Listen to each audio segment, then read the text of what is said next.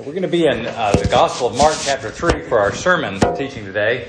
That's printed in your bulletin there, or if you have a Bible with you and want to follow along, open there, please. It's a passage about people struggling with Jesus, uh, to come to terms with who he is and seeing if they can be all right with that. The claims that he brings are so dramatic, and um, anybody else that said any of the kind of stuff that he said, we'd think they were crazy, right? You know, um, he, it's very hard when he comes and says, "I'm, I'm him. Like I'm the one. I'm the promised one.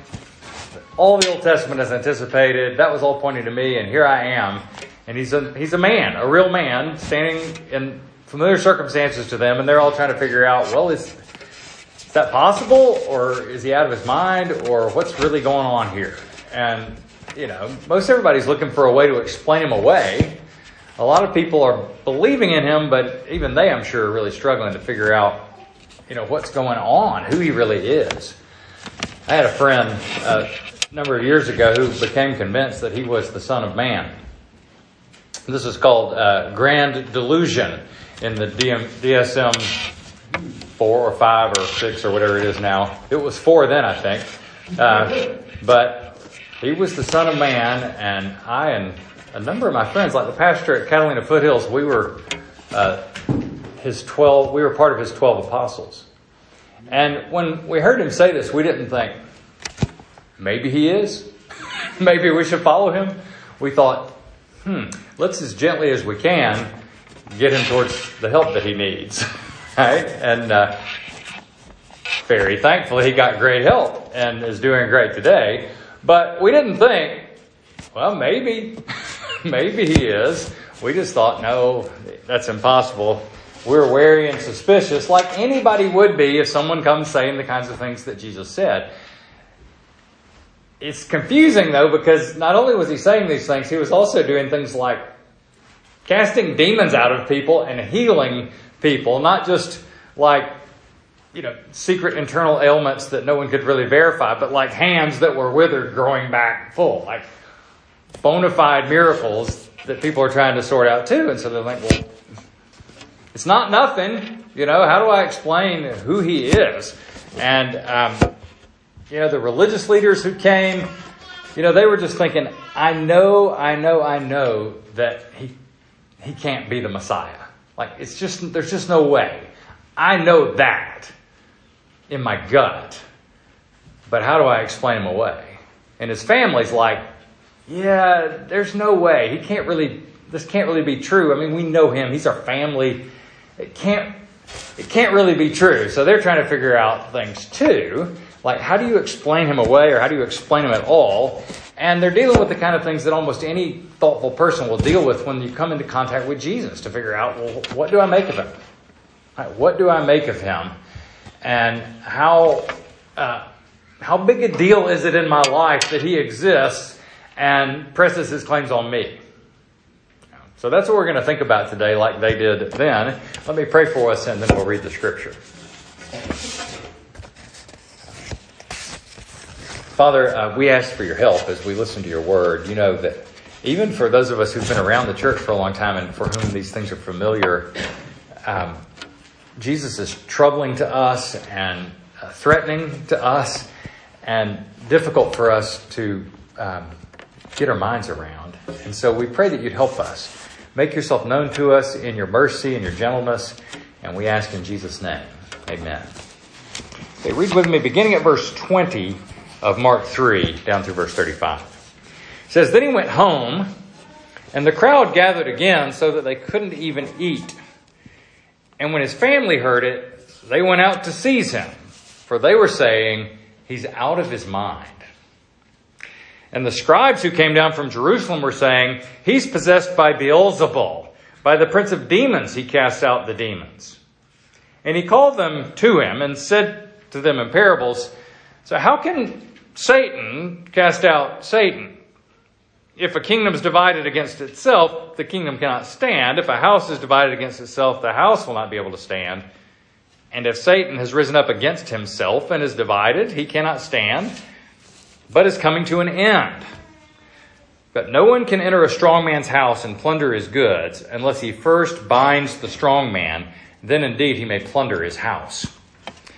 Truly I say to you, all sins will be forgiven the children of man, and whatever blasphemies they utter. But whoever blasphemes against the Holy Spirit never has forgiveness, but is guilty of an eternal sin. For they were saying, He has an unclean spirit. And his mother and brothers came, and standing outside, they sent to him and called him. And a crowd was sitting around him, and they said to him, Your mother and your brothers are outside seeking you. And he answered them, Who are my mother and my brothers? And looking about at those who sat around him, he said, Here are my mother and my brothers. For whoever does the will of God, he is my brother and sister and mother. And this is the gospel of Jesus Christ. Praise be to you, O Christ. So, did you see that quote at the beginning of the bulletin? Uh, the C.S. Lewis quote. It's fairly famous from Mere Christianity, uh, where he talks about, he's really talking to people in his day, you know, back in the middle of the last century, who wanted to dismiss Jesus as just being a good moral teacher. You know, they admired him and liked him, but they didn't want to really countenance all his claims to actually be the Son of God uh, who's uh, one who's coming to the world to rescue us. So they say he's a good moral teacher. You know, nobody gets mad at you at a party if you say that.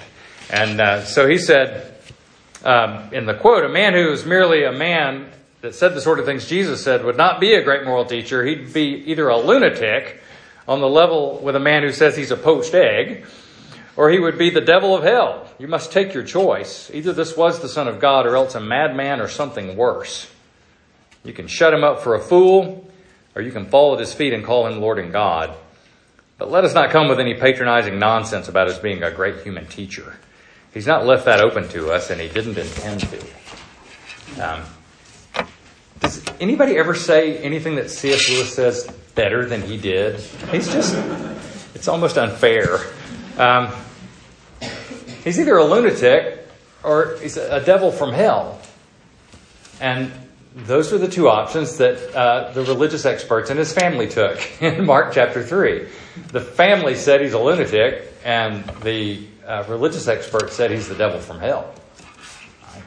So it's not unique to mid 20th century England for people to try to dismiss Jesus this way. Uh, this is what they came up with when they thought about him. Uh, most people don't say that line anymore about Jesus being a good moral teacher because they've realized what his morals are, and they're like, "Yeah, I'm not sure. I'm not sure I like his morals." So I don't know if I want to say he's a good moral teacher because he's not altogether affirming of all the things that I do. Let us say, right?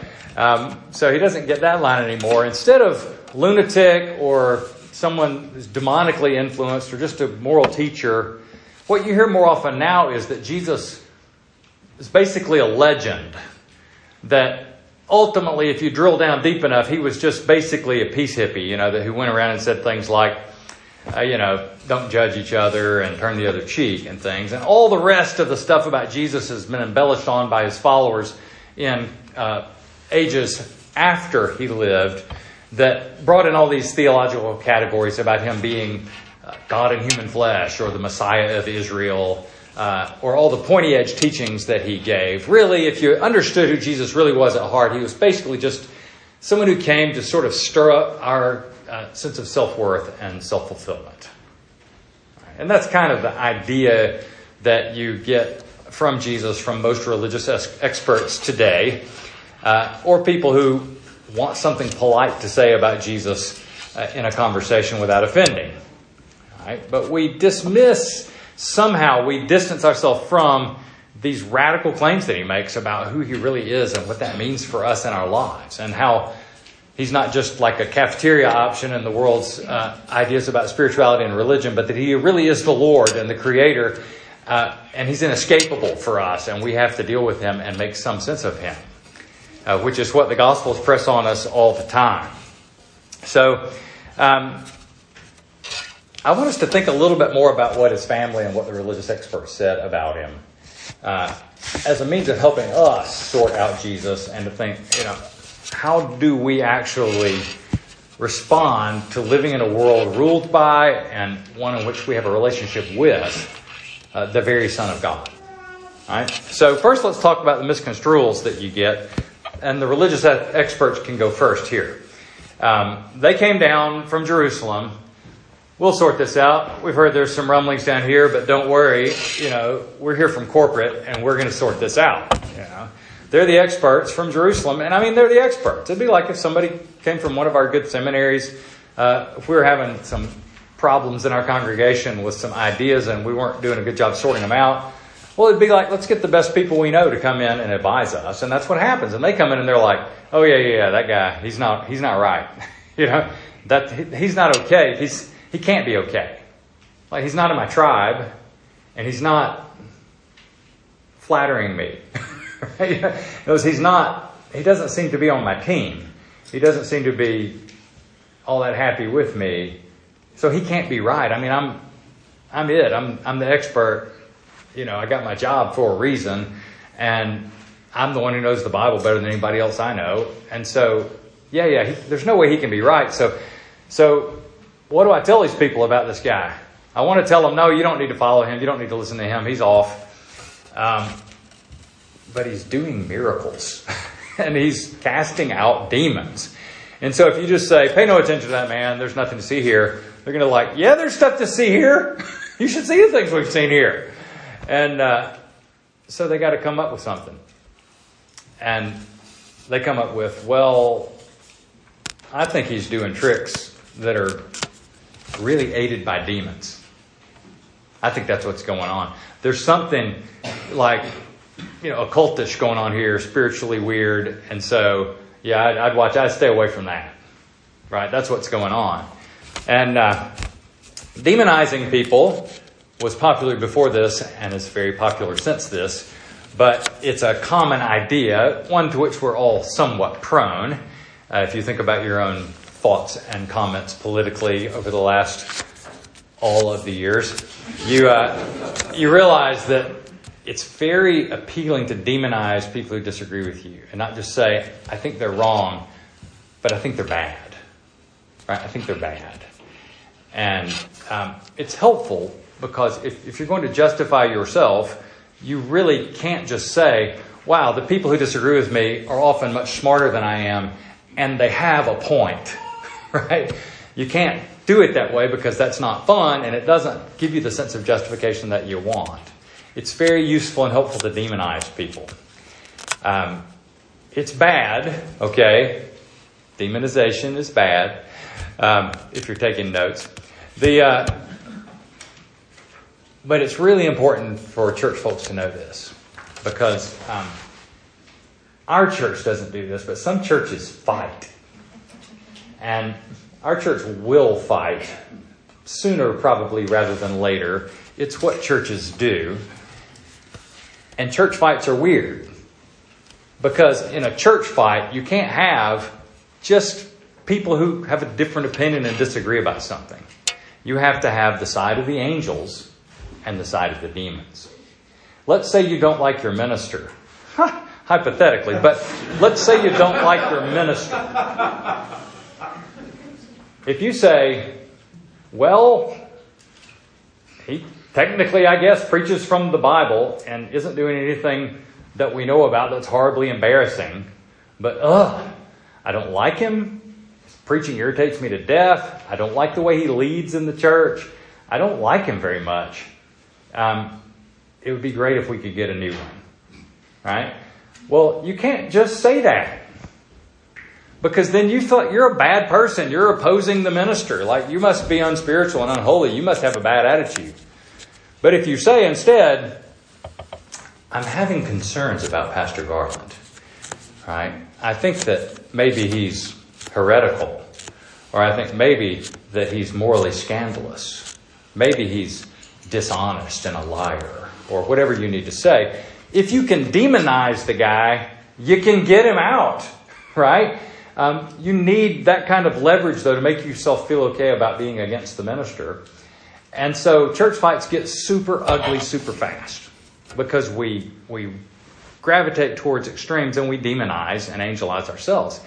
And it's, it makes living together and resolving conflict really difficult in the church. Um, just watch and see. because it's na- it's a very natural temptation, and the fair- the uh, scribes who came down from Jerusalem really fell for it here. They can't just say the guy that's casting out demons is uh, is himself a demon. Jesus kind of made clear that that was a pretty stupid surmise, you know, when he answered their questions. I'll come back to that in a minute, but um, I'll just say this: practice in your politics the kind of forbearance and respect that you want to have when we have to fight at church. Because if you, if you have habits politically, when you come to a church fight, it's really easy to import them and really damaging.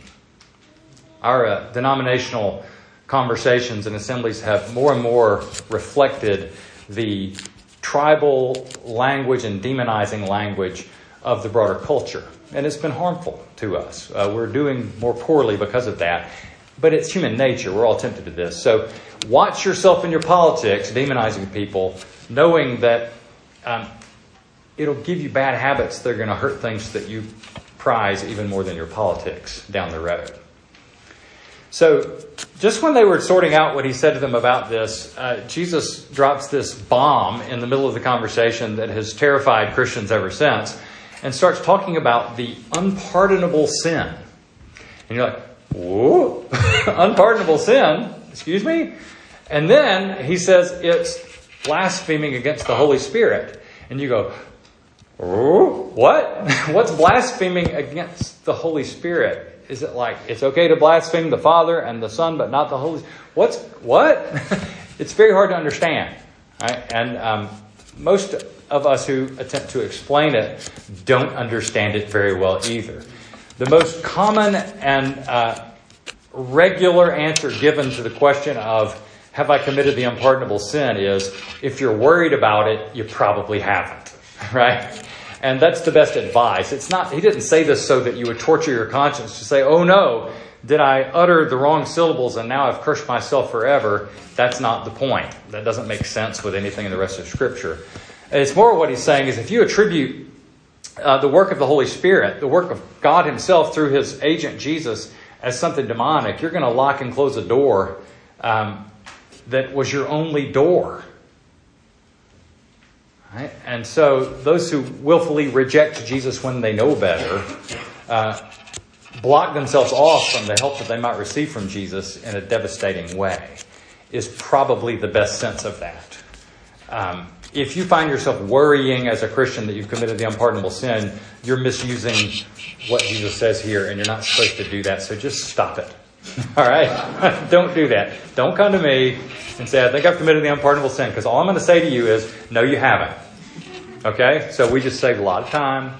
Uh, you didn't do it. You haven't done it. Um, but it's our attitude towards Jesus. He's it puts a great weight on that. He's saying, like, do you see that this person isn't something you can just be dismissive of, like passing over a cafeteria option in the world's religions. He's it, right? This is God uh, confronting you, God in human flesh, and you can't just you can't just ignore him. You can't just like him.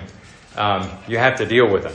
So they said that they thought that he was uh, demonically motivated, and he was doing the miracles with the power of demons. His family just thought the boy's not right. Right? They thought he's out of his mind, they said. And you can understand how they would. If you're an observant religious family and everybody in your whole religion that knows anything, that anybody trusts says, yeah, he's off. He's not right. Look, I know you love him, but he's not right. He's, he's, uh, I think he's mentally compromised. And you're his family and you're thinking like, well, I don't want to be rude. I don't want to say I, I think he's crazy, but it's sort of like the most kind and plausible explanation I have is that he, he's lost his mind. You know, you see this when marriages come apart and people are saying, well, I, I really want my spouse to go to the doctor to see if they've had a mental breakdown or something. You know, because they think they're different than I've ever known them to be. Well, this family's looking at him and they're like, I don't, I don't, it's not okay. We need to, we need to intervene. And they try to have an intervention with him, right? They say, we're going to, we're going to go. And they said, you know, tell him to come out. His family's here. His mom is here. His dad has apparently died by now, Joseph, stepdad, and his brothers are there, sisters. They, it's like his whole family, which is a huge deal in a traditional culture, and they're they're there to have an intervention. And he says the weirdest thing in the world for a Jewish man in traditional culture to say, Who is my mother and father and brothers?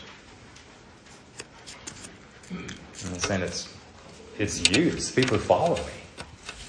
Those who follow me, which is very strange. Um, I'll come back to that in a second too, but he's, you're seeing a little bit of the loneliness that Jesus endured to come rescue us. That here he does, uh, being accused by religious leaders, dealing with a lot of conflict in his life, which is super stressful. And now his own family, who might be his refuge, are not his refuge. They just think he's crazy. And um, I think most people who follow Jesus follow him in these footsteps too. You find that you'll be misunderstood by people that you'd really rather be understood by because of your commitment to Jesus. It's one of the costs of following him is that you follow him in some of his loneliness. Um, you're not lonely from him, which is pretty beautiful. Uh, you get included in his family as uh, his younger brothers and sisters. But it's lonely to follow and serve him in the world. And he endured this for us and calls us into that kind of a life as well. Most people today, though, they don't say that they think Jesus was demon possessed, and most of them don't say they think that he was crazy. Most of them, people just say, they just think that he was misunderstood, that, that most of the weird things about him are embellishments by his later followers. And there are reasons that we don't think that. Like they didn't feel free just to layer on these theological categories on who Jesus was. These are observant Jewish people. Um, they wrote about Jesus during the time of when eyewitnesses of his ministry were still alive. So it'd been hard to pull over much of a ruse because people were saying, No, I was there. I was in that crowd when that guy's hand was healed. And the eyewitnesses were still present. When Paul preached about the resurrection, he said, Hey, it wasn't done in a corner. 500 people saw him after his resurrection. Go ask him. So they didn't have the freedom to embellish that way. Um, they were all compelling witnesses because uh, the disciples of Jesus, the 12 that he appointed, all except Judas, uh, died for their faith. I mean, John died in exile for his faith. The others were actively killed for their faith, according to everything we know. And none of them reneged on the story and said, "No, we made it all up." He didn't. He was just. He was just saying, "Be nice to each other and love your neighbor and turn the other cheek." And we made all this other stuff up. No, they all died, and they all stuck to the same story. And to me, one of the more compelling things about it not being a legend is that the people who wrote the legends looked terrible in the stories. Like the disciples who wrote the stories looked like idiots the whole time. After Jesus' resurrection, they're still going duh, duh, duh, duh. You know, they don't they don't know what's going on. And I don't know about you, if I'm writing a legend, uh, and I've got the freedom to, I'm going to look a little better than they look in the stories. You know, the main apostle is Peter, and what do you know about Peter? You just know all the ways that he screwed up all the time, right? When he well knew better and shouldn't have. So, the legend idea isn't very compelling. Just explaining Jesus away, he's really just a sentimental person like me, but a little nicer, and all this stuff grew up around him. It doesn't really uh, take into account what you read in the Gospels about him. So, who he says he is. When they say he has a demon, he casts out demons by, um, by Satan, Jesus says, Are you listening to yourself? Right? That doesn't make any sense. Right? That doesn't make any sense. The house divided and whatnot. Think about what you're saying. But he doesn't stop there. He says, No, actually, I'm not doing this um, for Satan. What I'm doing, I'm the one who has come to bind the strong man and plunder his house. I'm the one who has come to end his dominance in the world. I'm the one who has come to turn evil on its head and to end it. So he ramped it way up. Like if you thought he was crazy before with what he said, now he's saying, Look, I've entered the world to end evil in the world. And I'm able to do that because I can bind the strong man and plunder his house. That's who I am, if you're trying to figure it out. So he ramps up his claims in a lot in their lives. He's saying, you know Satan's tragedy in this world. Um, that there is supernatural, malevolent evil in the world. We don't understand it. We're not told much about it in the Bible. We know it's real. It really ramped up around the time that Jesus was alive and doing his ministry on earth. Um, but there's something behind all the cruelty we see in the world. There's something behind all the deliberate, malevolent evil that we see in the world. one of you gave me a podcast because I asked for a good podcast recommendation. You gave me, uh, uh, well, I can't read my right, Martyr Made. Whoever did that, um, I've listened to a lot of it now, and it's just like the worst story of human beings in the world. Um, all situations where human beings have the opportunity, we're capable of such appalling cruelty. It's, it makes you sick at your stomach because you realize the appalling cruelty of human beings isn't just some monsters out there, it's just who we are given the right opportunities and circumstances. And it's not explainable just by self interest and selfishness and things like that. It, it, it, demands an explanation that there's something behind that supernatural that's going on.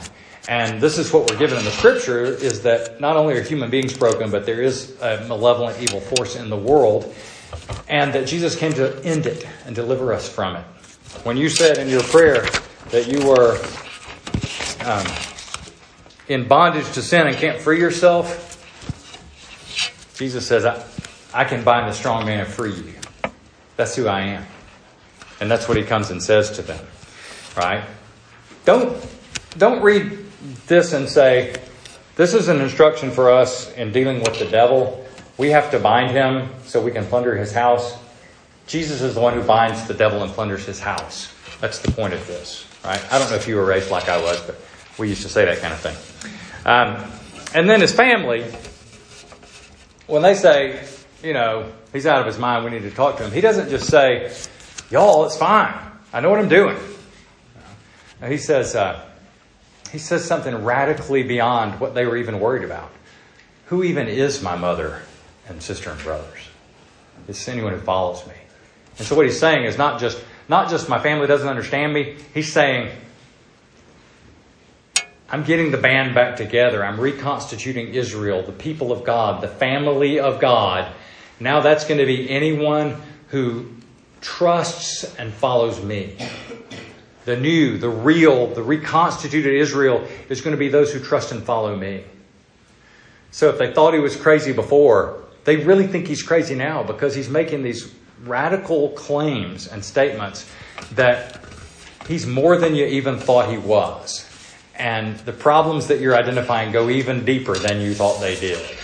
Um, he really is God in human flesh, and he is inescapable.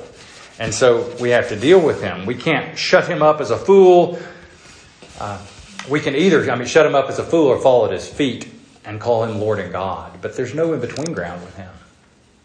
You can't just like him. You can't just admire him. You know, he's not admirable if he's not who he says he was. He's not likable if he's not who he says he was. And so we're left to deal with him. Um, and this sounds like demand mostly, when I say it this way, it sounds like that when I'm saying it. That um, I know you're afraid that if you trust and follow Jesus and submit yourself to Him, that He will diminish you and He will mess up your plan for having a good and enjoyable life. You know, but you have to follow Him anyway because He's the Lord, and that's true, right? You're wrong about Him diminishing you or or uh, messing up your life. He'll mess up your life, but in good ways. Uh, but there's a tremendous warm appeal in what he's saying here too, because he's saying the life that you've lived where you where you can say without blinking, I'm in bondage to sin and can't free myself, and you're going, Yeah, that's pretty much me. He offers freedom. He offers deliverance there. And when he says, Who's my mother and brother and sisters? means that he's willing to know us not just as our dominating king, he's willing to know us as our loving older brother and to invite you back home into a relationship with Him that will make you who you were always meant to be, that will make you thrive as a human being in a way that you never otherwise could.